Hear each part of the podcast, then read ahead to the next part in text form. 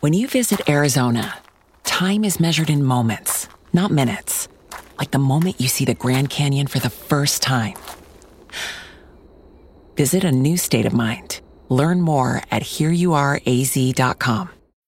When you need mealtime inspiration, it's worth shopping Kroger, where you'll find over 30,000 mouthwatering choices that excite your inner foodie. And no matter what tasty choice you make, you'll enjoy our everyday low prices, plus extra ways to save, like digital coupons worth over $600 each week. You can also save up to $1 off per gallon at the pump with fuel points. More savings and more inspiring flavors make shopping Kroger worth it every time. Kroger, fresh for everyone. Fuel restrictions apply.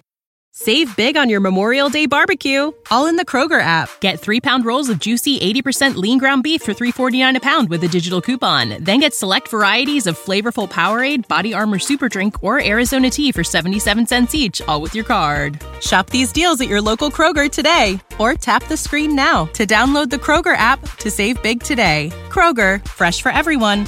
Prices and product availability subject to change. Restrictions apply. See site for details.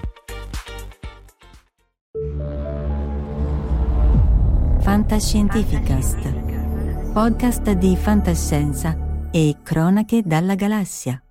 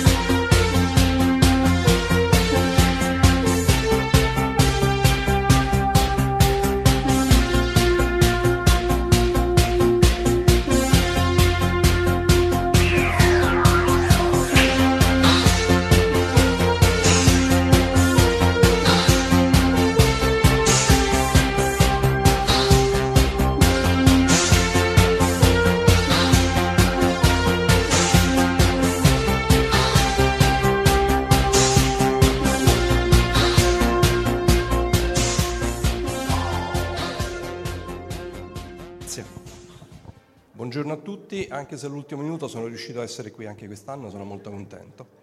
E purtroppo nei giorni scorsi avevo un po' di impicci e non sono riuscito a venire prima.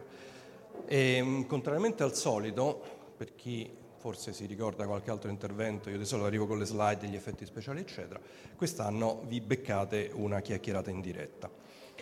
Anche perché la chiacchierata è stata decisa grosso modo una settimana fa di corsa e non ho avuto davvero tempo di provarmi un accidente, però voi non ve ne accorgete, ma forse è più interessante quello che dicono loro, non lo so, chissà. E dicevo, voi non ve ne accorgete e quindi chiacchieriamo un pochino. Il tema eh, è dannatamente serio, eh, ma cercherò di non renderlo tale perché eh, quello che è venuto fuori dalla chiacchierata con Flora è ma perché non parliamo di cosa sta succedendo in ambito diciamo, cyber war in questo momento, in, un posto abbastanza vicino a noi. Allora, la realtà è che non sta succedendo niente, per fortuna, o non lo so, eh, almeno su questo piano, però effettivamente il discorso è interessante. E, e, allora da lì è venuta l'idea di allargare un pochino il discorso. Che cosa accidenti significa eh, una cyber war? Eh, la stiamo vedendo, non la stiamo vedendo, che cosa succederà e, e via dicendo. E quindi cercherò di fare un po' una carrellata, ma vi prego, soprattutto se poi ci sono domande, interventi, eccetera, eh, non è una lezione, ehm, perché è un tema ehm, poco noto anche agli addetti ai lavori. Tanto per dire, non esiste una definizione formale di che cos'è un attacco cibernetico non esiste una definizione formale di che cos'è un'arma cibernetica e per formale intendo accettata per esempio in un trattato internazionale che eh, leghi giuridicamente le parti a qualche cosa. Ehm, e questo può sembrare strano, mm, ma è così e, e, e, questo è uno dei problemi che abbiamo sul campo. Ma comincio dall'inizio, poi ci arriviamo a questo punto. Ehm, perché eh, c'è comunque un legame con la fantascienza su questo tema. Um, è un legame abbastanza strano. Sapete tutti che il concetto di cyberspace è stato diciamo, inventato da William Gibson, comunque all'inizio della corrente cyberpunk. Eh, la, la, prima menzione eh, del concetto di cyberspace è nel racconto breve eh, Johnny Mnemonic, un racconto bellissimo, ehm, un, un, pugno in, in pancia, eh, da cui è stato tratto un film secondo me abbastanza brutto. Eh, a cui sono peraltro legato molto perché è stata la prima occasione in cui eh, ho avuto eh, appunto occasione di fare il consulente per la traduzione e l'adattamento di un film di fantascienza, eh, quello lì. Ho, ho, salvato una cosa tipo eh, mh, Ghiaccio Nero per Black Eyes e anche eh, Cornice Principale per Mainframe. esatto. e, vabbè. E, e, poi ne ho fatti altri nel frattempo ogni tanto. Ehm, Dicevo, nasce il concetto di cyberspace, eh, siamo intorno all'82, ehm, quindi un'era in cui internet c'era ma era mh, limitata al mondo scientifico, internet verrà aperta al pubblico soltanto nel 90, anzi nel 92. Ehm, era una delle promesse elettorali di Bill Clinton. Eh, qualcuno si ricorda che lui nella sua campagna elettorale diceva eh, apriremo agli americani le autostrade dell'informazione questo slogan che poi era stato creato da, dal suo consigliere per gli affari scientifici, che era Nicolas Negroponte, famosissimo, il direttore del Media Lab dell'MIT, eh, che ha creato un sacco di slogan eh, carini. Eh, lui è quello, per esempio, che eh, diceva dobbiamo smettere di spostare atomi, dobbiamo spostare bit, cioè non dobbiamo andare in giro fisicamente, ma dobbiamo usare cose dematerializzate, cosa che il Covid finalmente ci ha convinto a lavorare da casa e ce l'abbiamo fatta dopo 40 anni, va bene. Eh, quindi 82 non c'era internet, non c'erano i computer, eh, il personal computer IBM esce nell'81, l'Apple 1 era uscito da due anni, ma il Macintosh ancora non è uscito, uscirà nell'84. Um, Gibson non aveva uh, nessuna conoscenza di questo mondo, lui aveva una formazione classica, um, non aveva neanche un personal computer, però aveva percepito che c'era questa grande eh, cosa che stava succedendo, questa interconnessione fra, fra, un po' tutto quanto. All'epoca si parlava molto anche di realtà virtuale, se, ci, se vi ricordate eh, la, la, cifra proprio caratteristica del cyberspace all'inizio era la realtà virtuale. Eh, in appunto Johnny Mnemonic la gente interagisce con le reti mettendosi ehm, eh, sensori di realtà virtuale, guanti aptici, eccetera, perché veniva considerato eh, inscindibile eh, il, il, cyberspace dalla realtà virtuale. E, e il cyberspace co- comprendeva anche eh, so, gli impianti cibernetici sulle persone, eh, gli occhi artificiali della Zeiss che si vendevano al mercato nero russo e, e cose del genere. Quindi in, questo mondo complicato lui in, inventa appunto questo termine cyberspace, eh, bellissimo, ehm, la, la, sua descrizione che c'è all'interno di, di, Neuromante è molto poetica e non spiega un accidente di niente, ma ovviamente non, non doveva spiegare nulla, non si capisce esattamente che cos'è. Eh, ironia della sorte, eh, questo concetto è stato preso sul serio da qualcuno, che insomma è, è, raro che la fantascienza venga presa sul serio da qualcuno.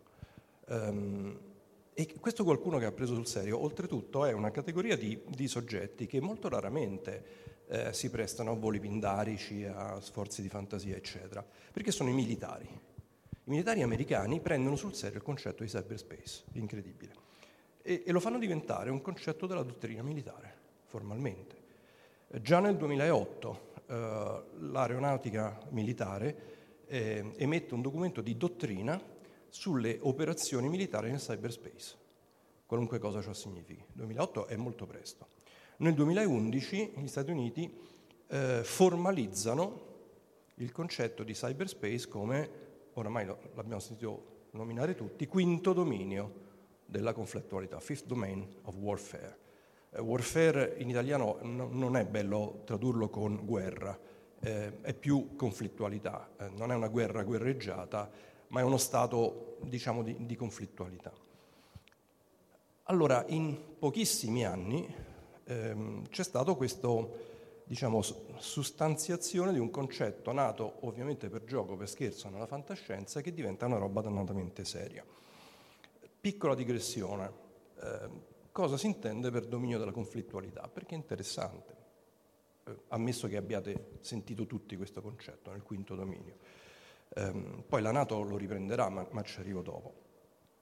È un concetto che nasce ehm, giusto un secolo fa, mm, parliamo intorno al 1915-1920, ehm, dal pensiero di un militare italiano, ehm, abbastanza diciamo, dimenticato in patria e anche osteggiato perché poi fu anche insomma, accusato di, di, di, alcune cose, subì un processo eccetera. Il generale ehm, Due, Augusto Due, che se andate a Roma, per chi è di Roma in fondo a Via dell'Aeronautica, c'è Piazzale Due. Ecco, quel, quel signore era un generale italiano dell'esercito, perché nel 1915 non c'era ancora l'aeronautica. Eh, e la, la, prima arma aeronautica, la, diciamo il primo la prima istanza di aeronautica in Italia nasce come specialità dell'esercito. L'arma aeronautica diventa un'arma a parte molto più avanti, negli anni 30, alla fine degli anni 20. Ehm, c'erano i primi aeroplanini, pensate ai fratelli Wright pochi anni prima, Blériot, queste cose qui, e i militari già cominciavano a pensare all'utilizzo degli aeroplani in ambito bellico.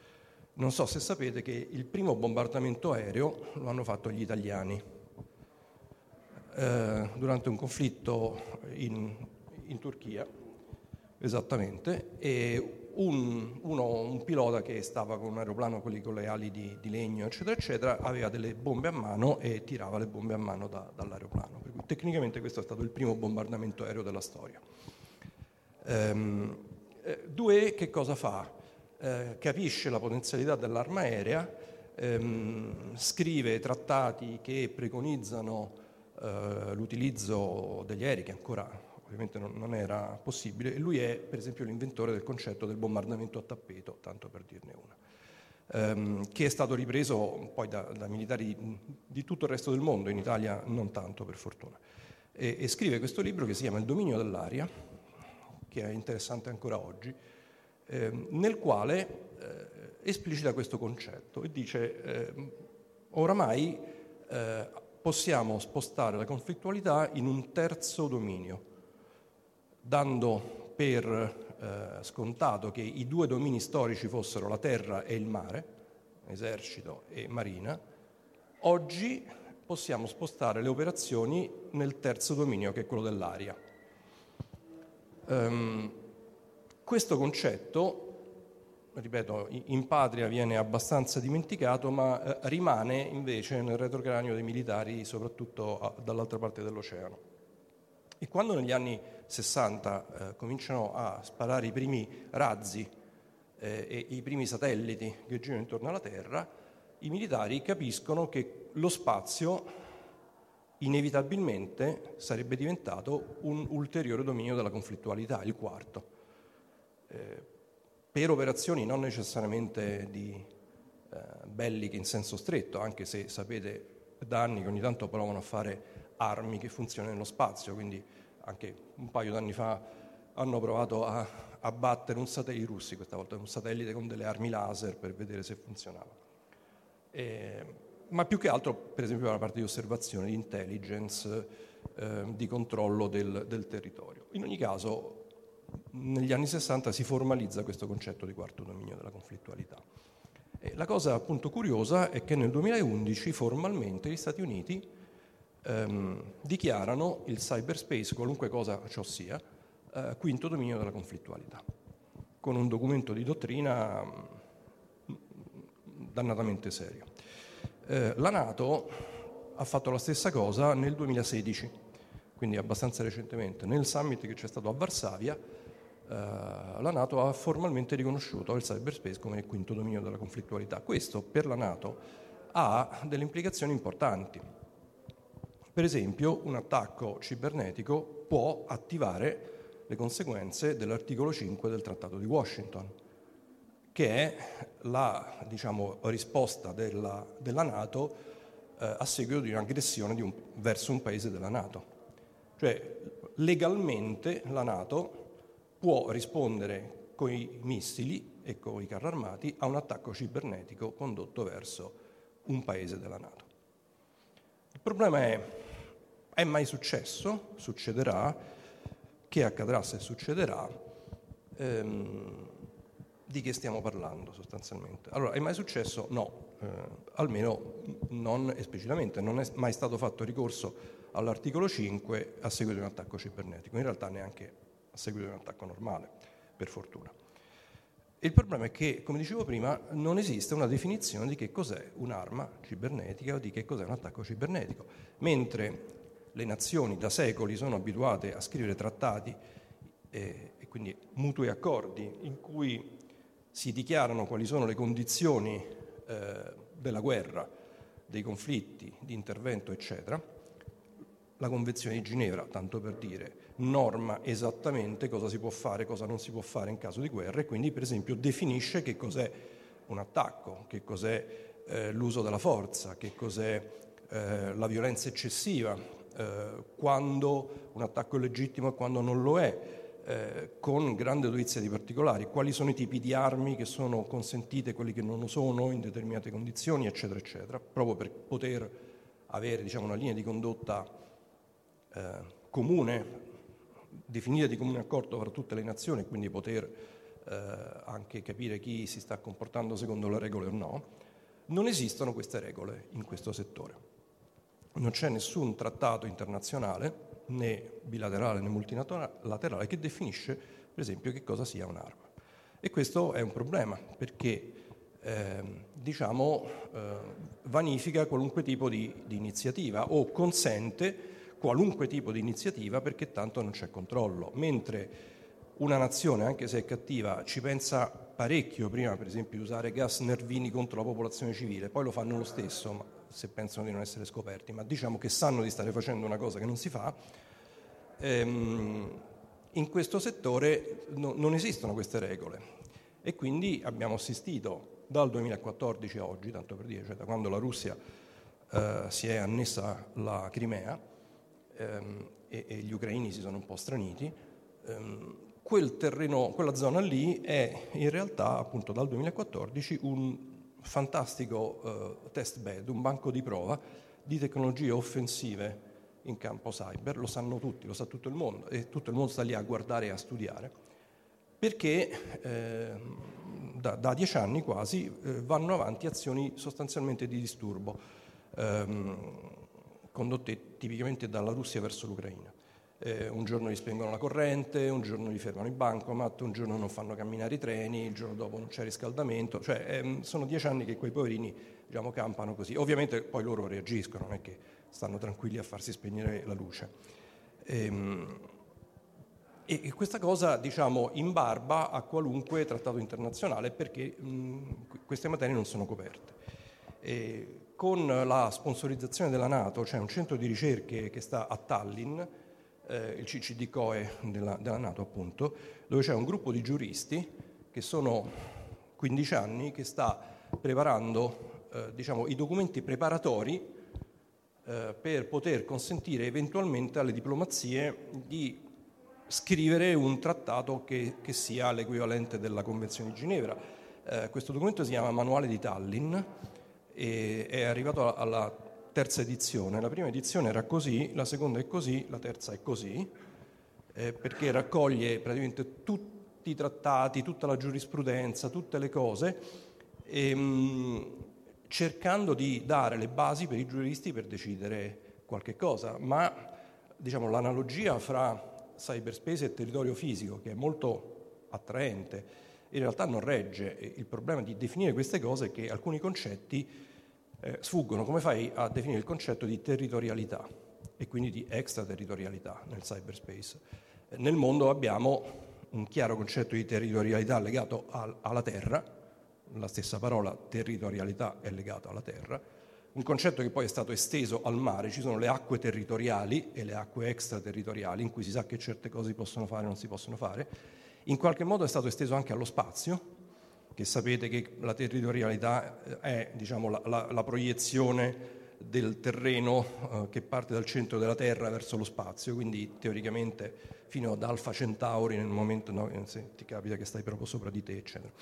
Eh, però insomma è stato esteso nella terza dimensione. Nel, nel cyberspace è abbastanza complicato definire territorialità, perché il bello del cyberspace è che eh, non ha territorialità.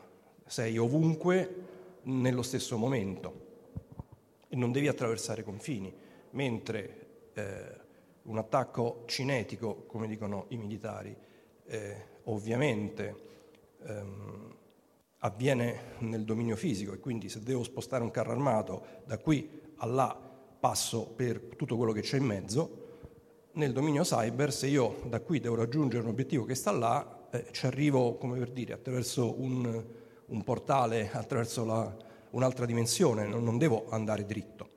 E questo crea una serie di problemi ai giuristi soprattutto per definire che cosa succede. Eh, e poi appunto non è anche chiaro che cosa sia un'arma, mentre nella Convenzione di Ginevra è perfettamente definito quali sono le armi e come funzionano. Eh, questo aggiunge confusione alla, alla, già confusione del cyberspace per, per se stesso e dà adito a tanti attori appunto di fare un po', eh, un po quello che gli pare. Eh, che cosa? Allora, fino adesso abbiamo visto, non soltanto in Ucraina, anche in altri, in altri ambiti, eh, azioni che potrebbero essere chiamate diciamo di warfare, quindi non proprio di attacco militare vero e proprio, eh, soprattutto a livello di sabotaggio o di disturbo.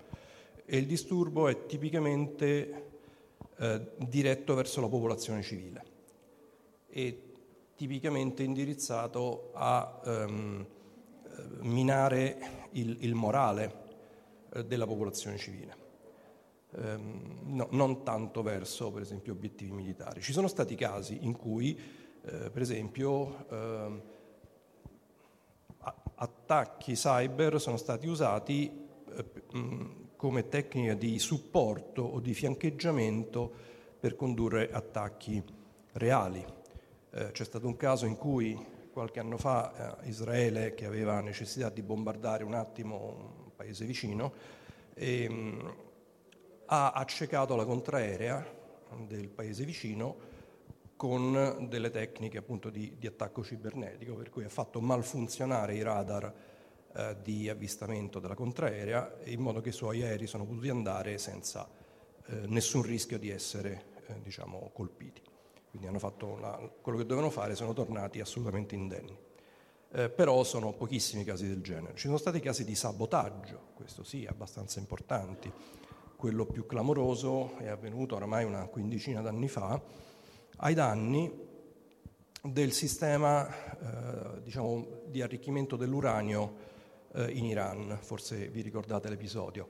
Eh, L'Iran aveva iniziato a, ehm, diciamo, aveva costruito centrali per l'arricchimento dell'uranio, ehm, ufficialmente a scopo civile.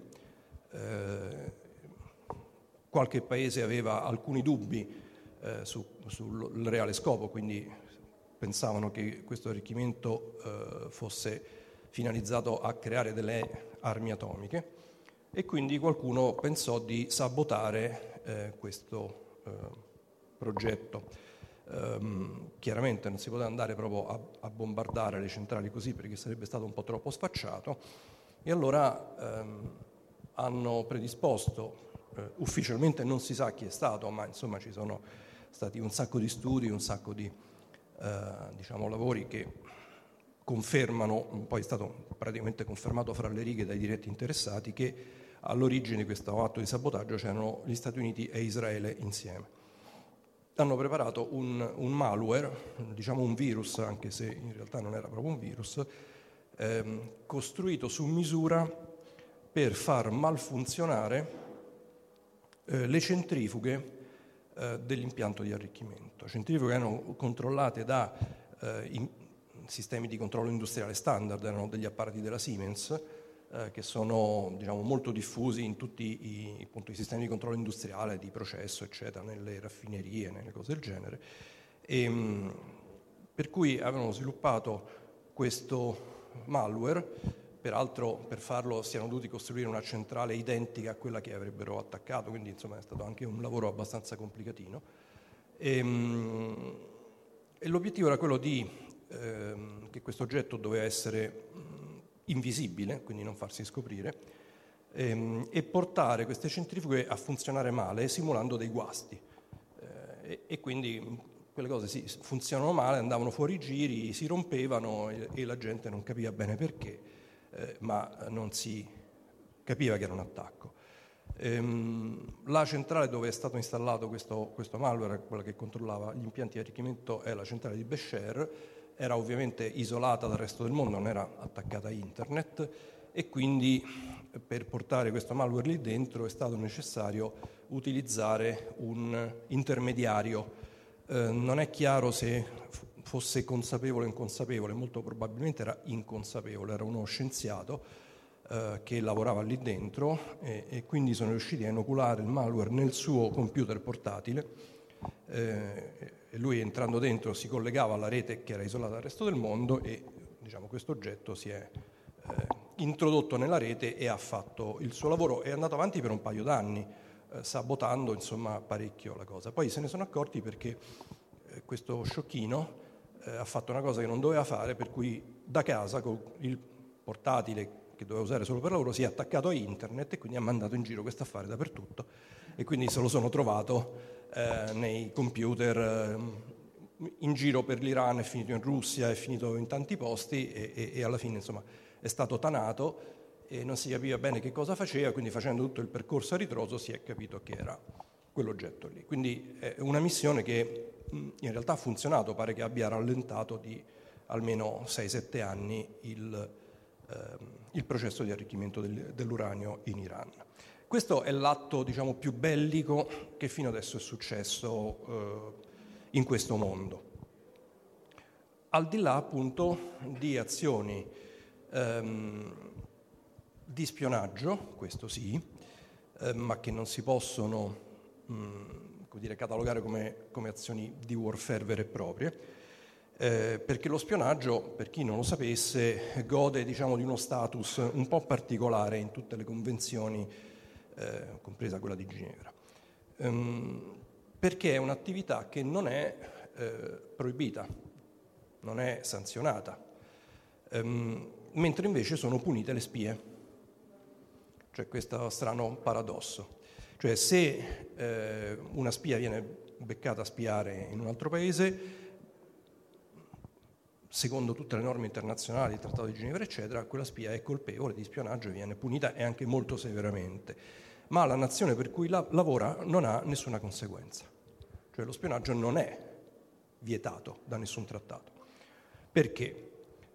perché tutti gli Stati da sempre utilizzano lo spionaggio intensamente come attività fondamentale di supremazia strategica. La realtà è che tutti spiano tutti, soprattutto gli alleati e soprattutto in tempo di pace. Eh, si ricorre allo spionaggio in tempo di guerra soltanto per motivi tattici, per sapere cosa sta facendo adesso il mio nemico, ma lo spionaggio è un'attività che si fa soprattutto in tempo di pace e soprattutto verso gli alleati perché l'alleato di oggi potrebbe non esserlo domani, perché l'alleato di oggi magari non mi dice tutto, perché sono curioso di sapere cosa pensa davvero di me o cosa pensa degli altri e, e quindi non si guarda in faccia a nessuno. Quindi attività di spionaggio con diciamo, strumenti cyber è sicuramente la cosa che viene più fatta da tanti anni, in, in tanti modi possibili.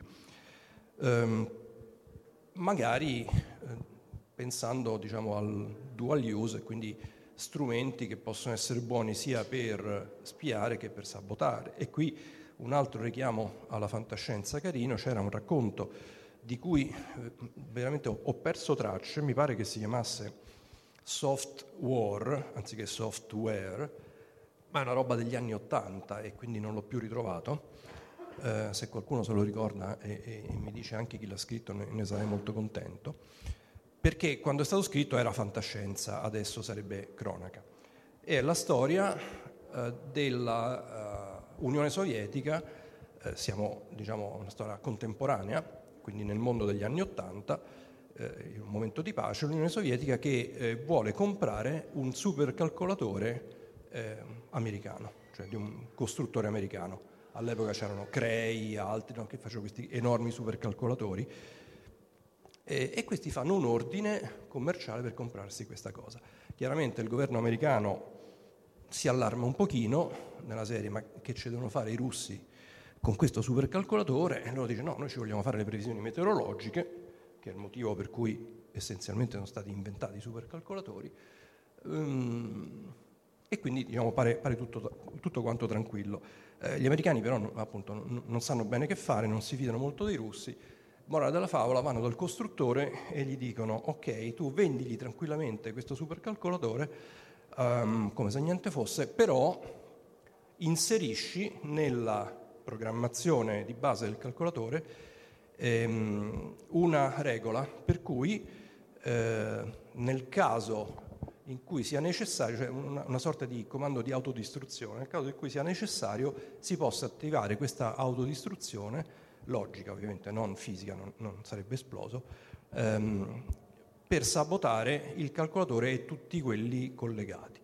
Eh, in particolare loro si erano fatti spiegare no, che cosa doveva fare questo supercalcolatore, doveva ricevere eh, giornalmente bollettini delle temperature eh, da un sacco di paesi, quindi dice eh, la, diciamo, l'innesco, la chiave del, dell'autodistruzione sarà convenzionalmente se gli mandi una temperatura assolutamente sballata, tipo insomma, in una città del Montana che fanno 60 eh, gradi centigradi.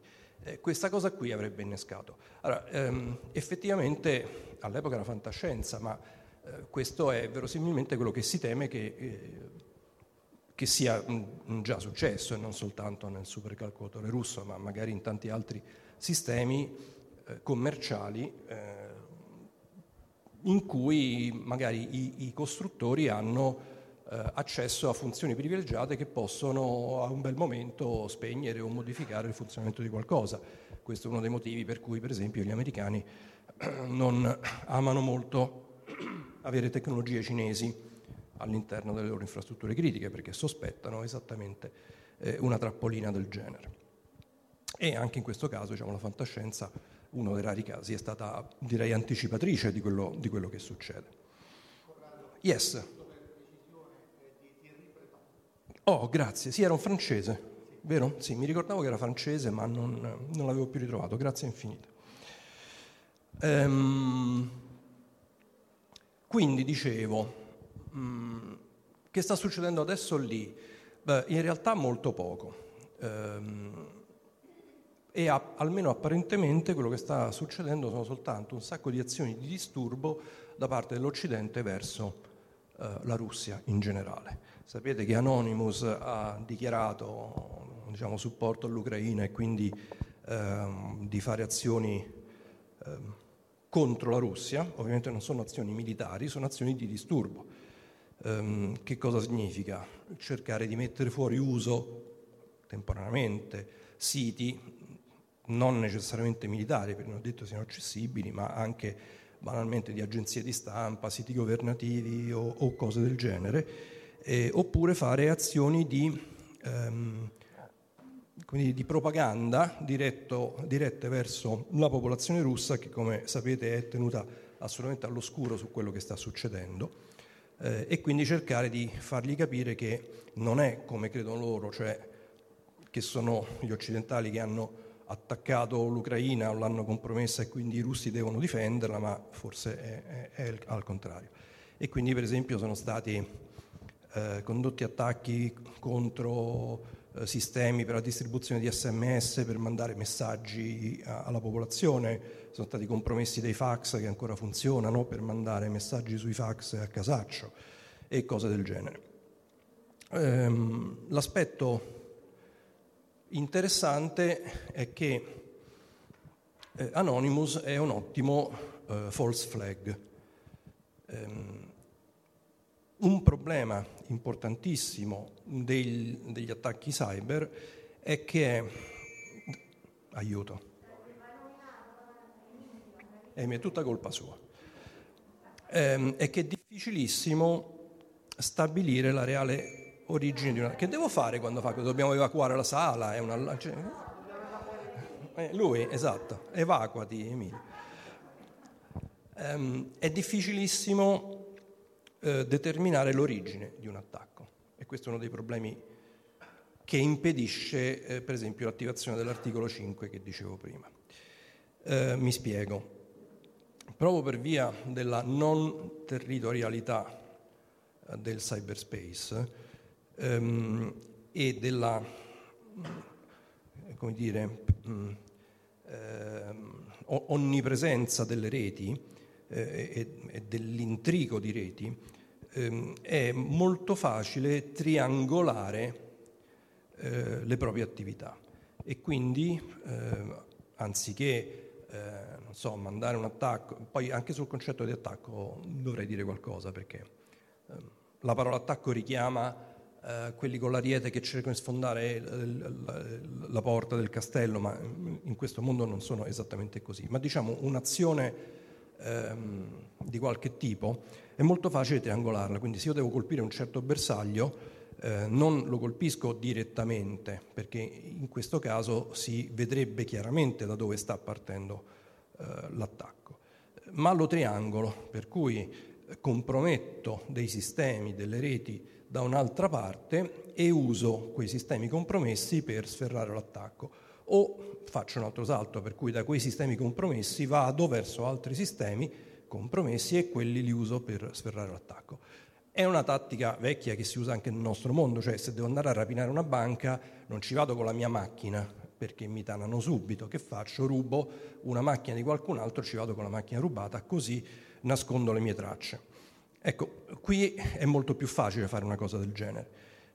E allora se uno vede che so, arriva un attacco dal Brasile, eh, non è detto che sia davvero il Brasile o qualcuno che sta in Brasile a fare questo attacco. Cioè sì, apparentemente viene da lì, ma chi lo sta comandando non è chiaro e quindi da dove è il, il burattinaio che, eh, che governa questo attacco contrariamente a un, un, attacco invece cinetico che si vede, cioè se arriva, arrivano i carri armati lo vedi da che parte sono arrivati, quindi ragionevolmente sai chi devi bombardare in rappresaglia.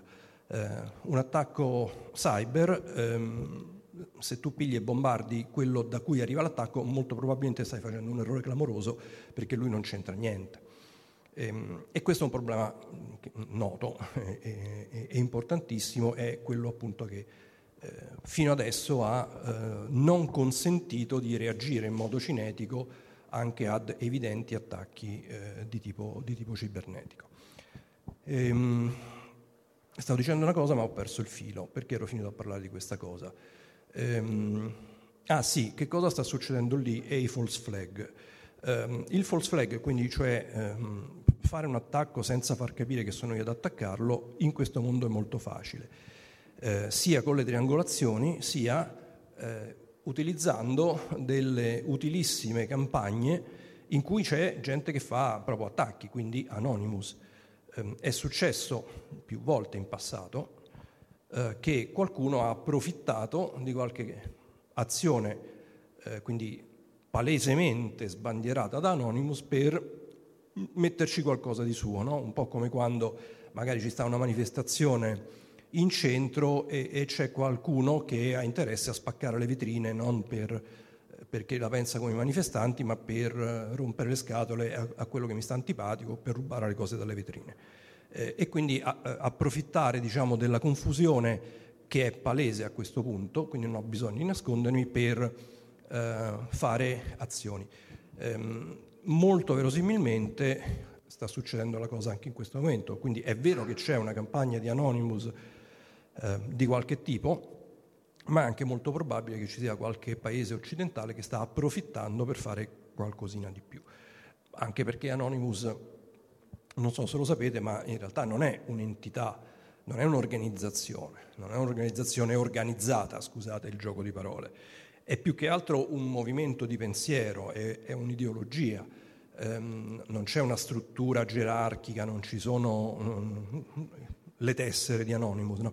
Chiunque si riconosca nel, nel movimento può in realtà eh, fare cose autonomamente eh, o unirsi a, a, cose. Ci sono alcuni gruppi più o meno che si coordinano in modo molto lasco adoperando una serie di canali, eh, qualcuno addirittura palese, so, spesso su Twitter, eccetera, ma quelli sono un po' eh, semplicemente per far vedere ai giornalisti che sta succedendo, gli altri sono un po' più nascosti. Però non c'è un vero e proprio coordinamento delle azioni. Quindi se qualcuno dice bah, ce l'abbiamo a morte con quelli, eh, chiunque vuole può lanciare il suo sasso anche senza organizzarsi con gli altri e questo aiuta molto eh, quelli che trovano, trovano utile eh, approfittare del casino per insomma, fare un pochino affari loro e questo verosimilmente sta succedendo in, in questi giorni da quelle parti. Ehm, dopodiché ci sono una serie di strani fallimenti da parte dell'esercito sovietico che non sono molto chiari del perché funzionano e che stanno avvantaggiando parecchio gli occidentali. Tipo pare che eh, i sovietici abbiano abbandonato del tutto le reti di trasmissione cifrate e stiano parlando sulla radio in chiaro, ehm, apparentemente perché i sistemi di cifratura eh, non funzionano bene. E, ehm, allora, non è chiaro se non funzionano bene perché facevano schifo di per sé o perché sono stati sabotati. Il risultato però è che questa cosa avvantaggia chiaramente molto eh, la controparte perché eh, insomma, si sente quello che stanno dicendo. Eh, un'altra cosa che qualcuno dice ma perché non hanno spento i cellulari i russi che hanno sicuramente la tecnologia per farlo e, e questo consente agli ucraini di far vedere quello che sta succedendo eccetera eccetera. Eh, beh, lì semplicemente perché um, uno, loro stessi adoperano quei canali per comunicare perché si fa prima che con gli strumenti militari, stranamente, e quindi in qualche modo si taglierebbero le proprie comunicazioni, ma soprattutto si taglierebbero la percezione di quello che stanno dicendo gli ucraini, eh, che è invece molto importante per chi sta conducendo un'operazione, eh, conoscere quello che ehm, che gli altri dicono, pensano e fanno, e fanno vedere al mondo. I russi sicuramente stanno portando avanti tantissime operazioni, ma non da adesso, eh, sul settore, quindi aiutati da tecnologie diciamo, dell'informazione, nel settore che a loro è congeniale ma da sempre, che è quello della disinformazione, della controinformazione, ehm, della confusione, eh, che è una, spe- una specialità eh, dei russi da, dall'Ottocento. Sono sempre stati bravi a fare queste cose. Prima era più difficile farlo perché servivano proprio gli, gli agitatori professionisti, eh, gli influencer ante litteram che venivano pagati per fare cose del genere. Vi ricordate il, il caso Micro, Mitrokin negli anni Ottanta, dove si scoprì appunto quanti giornalisti, eh, politici, industriali, eccetera, venivano pagati dalla Russia per diciamo, veicolare certi tipi di informazioni. Oggi è molto più facile e molte campagne di disinformazione apparentemente inspiegabili che vediamo in giro, ma quelle che non vi immaginate, i terrapiattisti, ehm, quelli contro il 5G, eccetera, sono tipicamente sobillati ad arte dalle agenzie eh, sovietiche, utilizzando delle reti di, di, bot, quindi di strumenti automatici che fanno finta di essere utenti e mandano in giro queste cose, allo scopo di destabilizzare l'opinione pubblica, di creare discordia, di creare dissenso, di creare confusione sociale. Perché, eh, ma questo succedeva mh, già da tanti anni, eh, perché ovviamente eh, un'Europa molto unita non fa piacere a nessuno e quindi poter far sì che la gente sospetti dei propri governi, vada in giro a bruciare le antenne 5G perché pensa che sono uno strumento con cui il governo di nascosto controlla le menti e cose del genere, sono cose costruite a tavolino, fatte proprio per creare dissidia e discordia eh, in Occidente. E adesso lo stanno facendo moltissimo con tutte le reti di fake news eh, e di controinformazioni eh, che mh, mm, che, stanno, che è probabilmente la parte più importante, devo dire, di, eh, di guerra cibernetica in questo momento. Cioè non abbiamo visto attacchi veri contro obiettivi militari, sabotaggi veri, eccetera, ma piccoli sabotaggi sì e tantissime azioni di disturbo e di fiancheggiamento anche sul lato eh, soprattutto dell'informazione trasmessa. È stato anche creato un, un deepfake, eh, forse l'avete visto, una dichiarazione del presidente ucraino eh, con le tecniche proprio quelle di Hollywood di mettere la faccia di un altro su, su un filmato, quindi han, hanno messo la, la faccia di, del presidente su uno vestito in mimetica, eccetera, e gli hanno fatto dire delle cose ovviamente contrastanti con il pensiero vero, era fatta anche piuttosto bene e quello serve chiaramente a destabilizzare. Quanto tempo ho? Boh, un quarto d'ora. Io direi le cose che vi volevo più o meno raccontare e credo di avervele dette tutte se non mi sono scordato qualcosa. Se ci sono domande, curiosità o, o, qualunque cosa, vi prego di intervenire, altrimenti cerco di inventarmi qualche altra cosa interessante. Però ha cominciato lui laggiù e poi ce ne sono, e poi ce ne sono qui. Prego. E come facciamo? Gli devo dare il microfono se no non si sente? Urla.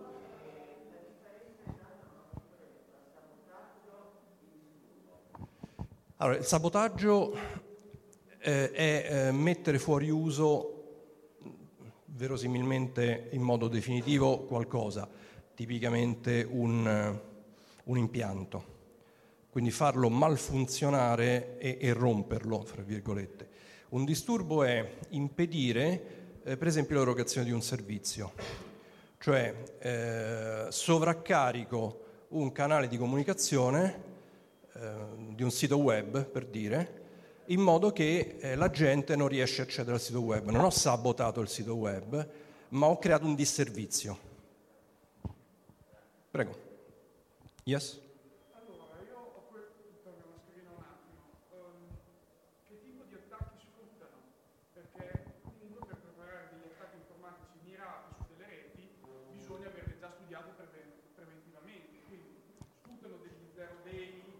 Sì, allora, eh, ripeto la domanda se non si è sentita. In altre parole, come funzionano gli attacchi? Cioè, eh, cosa viene sfruttato per portare avanti gli attacchi? Eh, allora, varie cose dipende dal tipo di attacco. Eh, per gli attacchi diciamo, di disturbo, in realtà nella maggior parte dei casi io non agisco direttamente sulla mia vittima, ma agisco per esempio sul canale di comunicazione oppure agisco anche sulla vittima ma facendo cose legittime. Eh, per esempio il classico attacco che si chiama di denial of service, cioè ehm, inibizione del servizio, che viene oramai svolto di solito in maniera eh, distribuita, cioè con la, l'azione di disturbo che non viene originata da un solo agente ma da potenzialmente milioni di agenti, e adesso vi spiego come funziona. Allora, in questo caso si fanno cose legittime, per esempio eh, chiedere a un sito web di farmi vedere una pagina, o anche non esistere quella pagina, non importa. Eh, è chiaro che se io chiedo al sito web di farmi vedere una pagina, quello me la fa vedere. Se continuo a chiedere ripetutamente, mm, quello non fa una piega. Ma se un milione di persone contemporaneamente chiedono mille volte al secondo di vedere una certa pagina e il sito web non è progettato per questo carico di richieste, quel sito web non riesce a esaudire le richieste, non si danneggia, però magari collassa e comunque eh, crea disservizio. Allora, non sto facendo nulla di tecnicamente illecito, non sto manipolando la mia vittima, ma la sto sommergendo con una quantità di richieste legittime che però non è in grado di soddisfare. Questo si fa abitualmente. Come? Disponendo di un milione diciamo, di amici che al mio comando contemporaneamente fanno tantissime richieste. Questi amici di solito sono inconsapevoli di esserlo.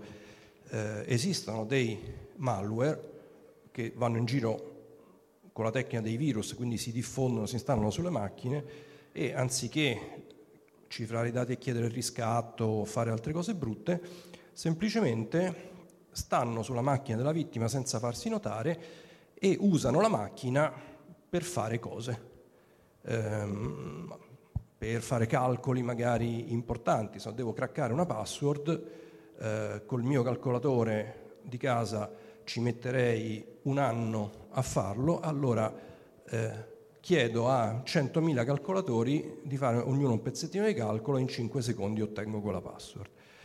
Perché ho appunto preso controllo inconsapevolmente, per quanto riguarda i legittimi utenti, delle, della potenza di calcolo delle loro macchine. Queste macchine compromesse vengono chiamati zombie o bot da robot e le reti di macchine compromesse vengono chiamate botnet sono state trovate botnet veramente di milioni di macchine.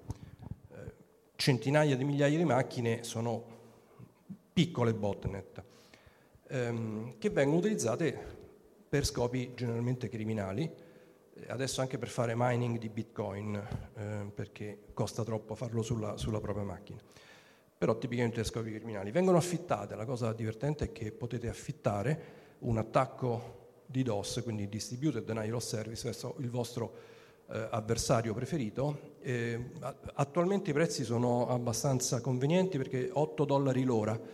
Ehm, vi, vi garantite un'ora di attacco a un gigabit di traffico, ehm, se volete arrivate al terabit costa un pochino di più, ma eh, soddisfazione garantita vi ridanno i soldi se non siete soddisfatti e si paga in bitcoin ovviamente, quindi è anche abbastanza economico, cioè volete spegnere per un'ora il sito del vostro concorrente, investite questi 8 dollari e, e lo potete fare. Eh, questo per quanto riguarda le azioni di disturbo, tipicamente denial of service, tipicamente fatti in questo modo. Poi ci sono le, eh, le infiltrazioni vere e proprie, cioè gli attacchi veri e propri, quindi una compromissione di una macchina, ovvero riuscire a prendere il comando, il controllo di quella macchina, tipicamente avendo installato del codice, eh, come si dice, arbitrario, cioè che fa quello che dico io. Eh, questo tipicamente non è possibile perché le macchine non, non, consentono a uno che arriva di installare quello che gli pare, eccetera. Ehm, come si fa a, a installare del proprio codice su una macchina di qualcuno e quindi potenzialmente prendere il controllo? Eh, anche qui si fa in due modi, o con la collab- gentile collaborazione di un utente, di solito inconsapevole, e quindi gli mando la mail eh, tarocca con l'allegato che contiene il malware, quello ingenuamente ci clicca sopra e si installa una cosa. Un utente di Frosinone, beh, l'utente di Frosinone ne possiamo parlare. Sì, sì diciamo l'utente di Frosinone, ma non solo, insomma succede in tanti altri modi. E, ehm, oppure, eh, se sono molto bravo, eh, non mi serve la collaborazione dell'utente perché ho studiato il mio obiettivo, ho scoperto che ha delle vulnerabilità e queste vulnerabilità possono essere sfruttate ad arte per far sì che la macchina faccia quello che dico io.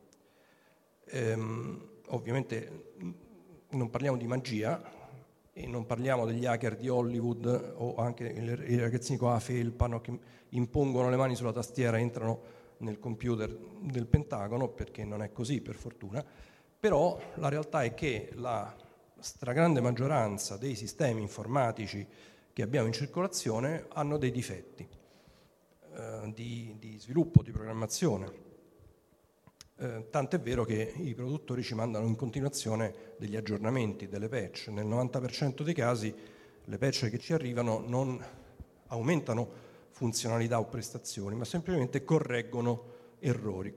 Errori che in un sacco di casi si mh, mm, traducono in vulnerabilità.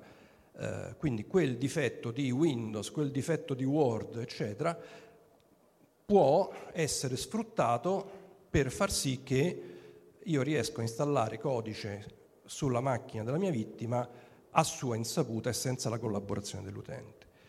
Eh, le vulnerabilità più pericolose sono quelle che menzionava lui, vengono chiamate zero day, ehm, cioè le vulnerabilità del giorno zero, sono quelle che non sono note nemmeno al produttore dell'oggetto in questione. Quindi una vulnerabilità di Windows che consente di installare codice malevolo e che non è nota neanche a Microsoft, è un'arma realmente. Eh, perché chi conosce questa cosa può sviluppare uno strumento che la sfrutta e col quale può fare letteralmente quello che gli pare sui computer della gente e nessuno se ne accorge. Ehm,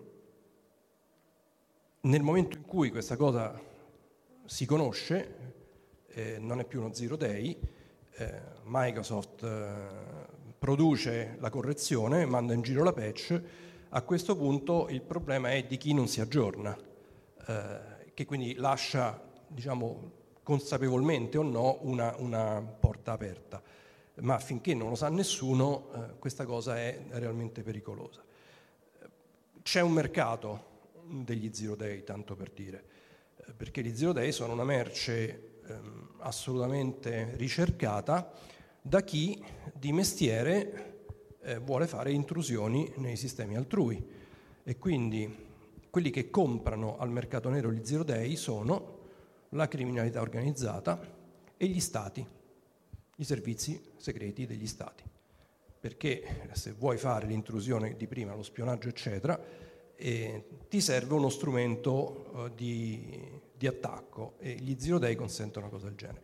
Il, quel software che dicevo prima, che fu inoculato nella centrale di Besher per eh, sabotare, in quel caso fisicamente, le centrifughe di arricchimento dell'uranio, ehm, che si chiamava Stuxnet, almeno il nome che i ricercatori gli hanno dato dopo, eh, giusto per essere sicuri eh, utilizzava due zero day, che è una, un overkill, ma proprio per essere sicuri, per loro avevano chiaramente no, un, un, solo colpo che potevano sparare e dovevano essere sicuri che andasse a, a segno eh, senza, senza, fallire. Eh, due zero day è veramente un, uno spreco di risorse, vuol dire che stai proprio esagerando per essere sicuro che funzioni.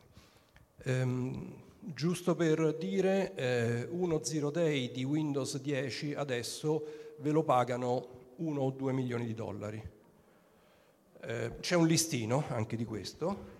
Eh, quelli che valgono meno sono gli zero day di Acrobat, di Adobe Acrobat. Acrobat è un colabrodo, è pieno di bug, cioè, mm, cioè 30.000 dollari, una, una robetta così per chi li trova, insomma e, e poi c'è, buttali via, certo.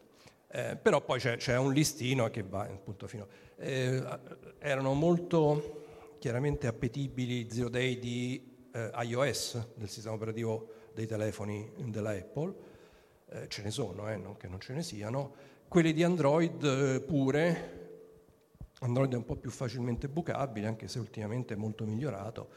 E quelli di Android sono eh, assolutamente ricercati ovviamente da, da, tutti i servizi segreti del mondo perché il, il mito eh, è quello di riuscire a fare malware per i cellulari eh, cosiddetti zero click eh, perché sono tutti quanti i, i, servizi ma anche le polizie ovviamente perché alcune di queste cose cioè così come nel caso delle armi una pistola è una pistola e può essere adoperata dalla polizia o dai criminali non è la pistola che è buona o cattiva. Eh, anche in questo caso questi strumenti sono gli stessi che vengono adoperati dalle forze dell'ordine per fare indagini contro i terroristi, i pedofili, eccetera. In quel caso con tutte le garanzie di legge, quindi con l'autorizzazione delle procure, con il controllo democratico, eccetera, eccetera. Ma gli strumenti sono esattamente gli stessi. Quindi se devo intercettare il telefono di un mafioso, eh, tipicamente gli devo installare un malware sul cellulare ehm, è la stessa cosa che farebbe un servizio segreto per intercettare diciamo, uno che gli interessa. E, e, quindi in questo caso il problema è come accidenti faccio a installare qualcosa sul telefono di qualcuno senza che lui attivamente faccia qualcosa. Perché sono tutti buoni a fare i malware one click, cioè con una scusa o un'altra quello deve cliccare su qualcosa, ma il, il diciamo, il, il, sacro graal sono i malware zero click. In, in, lui non deve fare, la vittima non deve fare niente, io con la sola imposizione delle mani gli installo una cosa sul cellulare e ce ne sono, sfruttando appunto eh, vulnerabilità dei, o di Android o di iOS che sono, diciamo, quando vengono trovate sono molto molto costose. Sono molto rare per fortuna e poi ogni tanto vengono scoperte e quindi attappate. Ho risposto? Altre domande? Abbiamo ancora 3 minuti e 44 secondi. Lui e poi tu. Vai. Voglio dire una cosa, ma questo mercato ha una sua etica? Cioè se io compro zero click per controllare te, tu puoi comprarlo per controllare me? Allora, è, è un bel problema. Eh, forse vi ricordate, qualche anno fa ci fu un caso di un'azienda italiana molto importante che si chiamava porca miseria, eh, mo mi verrà in mente. Ehm, eh, vabbè. Ehm, mannaggia, oh, mi ricordo il logo. Eh, era, c'era un, un, profilo, un profilo e una scritta orizzontale con due linee così e si chiamava... Vabbè, non importa. Ehm, con, con, eh, quella di David Vincenzetti. Ehm, porco Giuda, vabbè, eh, un'azienda italiana mh, molto quotata che produceva oggetti del genere, cioè oggetti di intercettazione, eh, soprattutto per cellulari. E, ehm, e aveva come clienti eh, le polizie, le procure, i servizi segreti eh, di alcuni stati. E, mh, si è scoperto, eh, poi que- questa, questa, azienda è stata ehm, duramente colpita da un attacco cibernetico, non si sa bene di chi, o in realtà si sa ma non è ufficiale, eh, per cui gli hanno per esempio rubato tutte quante le mail e le hanno pubblicate eh, hanno fatto un eh, ma te, te, lo ricordi il caso? Eh, vabbè. Eh, beh, scrivi David Vincenzetti e vedrai che trovi la, l'azienda. Ehm,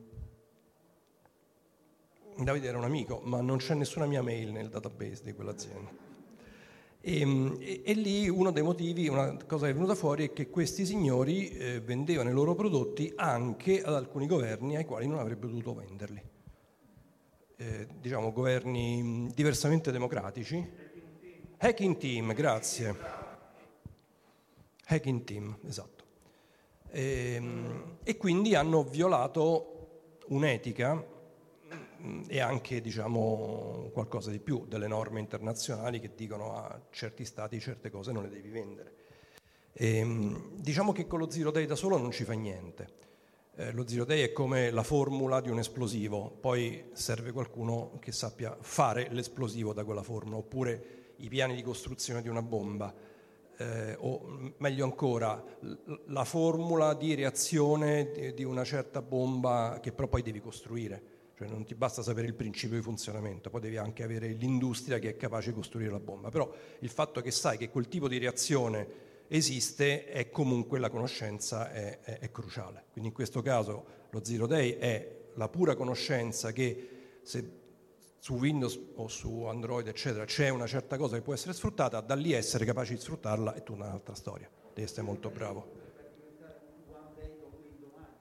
Uno Zero Day può diventare un One Day in qualunque momento, appena qualcuno, diciamo, oltre a quello che lo sta già sfruttando, eh, se ne accorge. Infatti eh, la cosa grave sono gli zero day già sfruttati, quelli che si chiamano on the wild.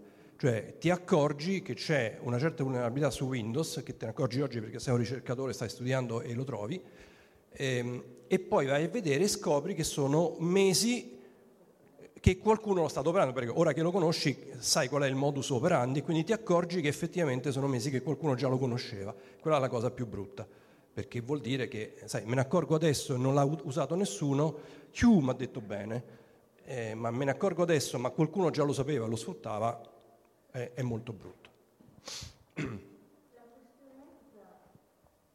Vai.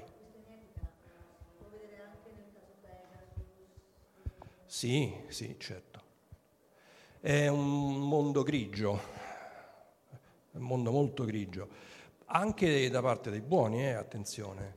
Cioè, eh, in Germania qualche anno fa ci fu una questione enorme per cui si scoprì che eh, la polizia usava, diciamo, legittimamente un tool che aveva comprato un'azienda con tutti i crismi, eccetera, eh, per fare intercettazioni, eh, ma quel, lo strumento, come peraltro anche quelli di Hacking Team, eh, in realtà consentiva anche di ehm, apportare modifiche alla macchina o al telefono su cui era installato, quindi non era un ascoltatore passivo, ma poteva fare cose, che è ovvio, cioè qualunque software che tu metti da qualche parte può fare cose, ma in quel caso non c'erano diciamo, adeguate garanzie che non potesse essere adoperato per fare cose. Cioè, eh, se la polizia vuole incriminare qualcuno, e ti mette un'immagine pedopornografica sul PC e poi te la trova, ok? Nel mondo fisico si fa con le bustine di droga in macchina, nel mondo virtuale si fa in questo modo. Allora, voglio incastrare qualcuno che è sotto controllo perché non ho altri modi per incastrarlo, faccio sì che lì sopra ci si trovi qualcosa che non ci deve stare. Ecco, la polizia tedesca usava un affare del genere. Ora, non c'è nessuna prova che lo abbia usato in questo modo, ma un'eccezione è stata fatta da avvocati eh, e che ha, portato alla dimissione di un ministro della giustizia, eh, da loro succedono certe cose, eh, eh, era proprio che quello strumento avrebbe potuto potenzialmente essere usato in questo modo senza nessun controllo. E, e, questo non era legge. E quindi la, la, Germania poi si è dotata di strumenti che non consentono alle forze dell'ordine di fare attività che sarebbero, diciamo, contrarie quantomeno all'etica se non alla legge. Chi controlla il controllore? Assolutamente sì.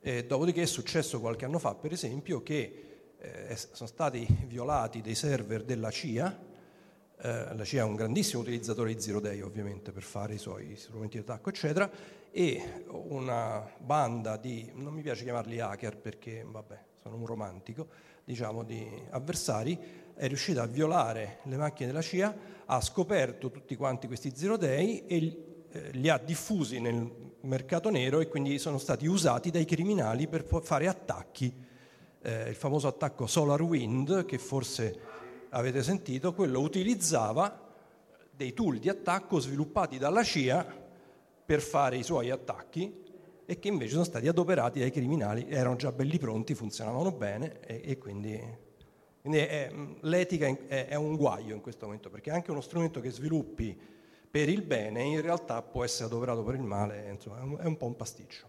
Mi sa che ho finito il tempo, vero? Grazie. Avete ascoltato Fantascientificast, podcast di fantascienza e cronache dalla galassia. Da un'idea di Paolo Bianchi e Omar Serafini con il contributo cibernetico del Cylon Prof Massimo De Santo. Potete seguirci ed interagire con noi sul nostro sito fantascientificast.com sul profilo Instagram Fantascientificast, sul canale Telegram Fantascientificast e sulla nostra community Telegram t.me slash fsc community. Se siete particolarmente timidi potete utilizzare la vecchia, cara e affidabile posta elettronica scrivendoci all'indirizzo redazione chiocciolafantascientificast.com Tutte le puntate sono disponibili sul nostro sito e su tutti i principali servizi di streaming on demand. Se volete sostenere il nostro progetto offrendoci una birra rumulana o un gotto esplosivo pangalattico, troverete tutte le informazioni e modalità nell'apposita sezione del nostro sito. Il podcast ha carattere esclusivamente ricreativo e divulgativo. Non ha alcun scopo di lucro e viene diffuso gratuitamente. Fantascientificast è una produzione amatoriale. Non si intende infrangere alcun copyright, i cui diritti appartengono ai rispettivi detentori. Autorizzazione SIAE 5612I 5359. Nessun byte e nessun tribolo sono stati maltrattati durante la produzione di questo podcast. Val 9000 e l'equipaggio di Fantascientificast vi augurano lunga vita e prosperità e vi danno appuntamento al prossimo episodio lungo la rotta di Kessel. E ricordate, la fantascienza finge di guardare dentro il futuro, ma in realtà guarda il riflesso della verità che è davanti a noi.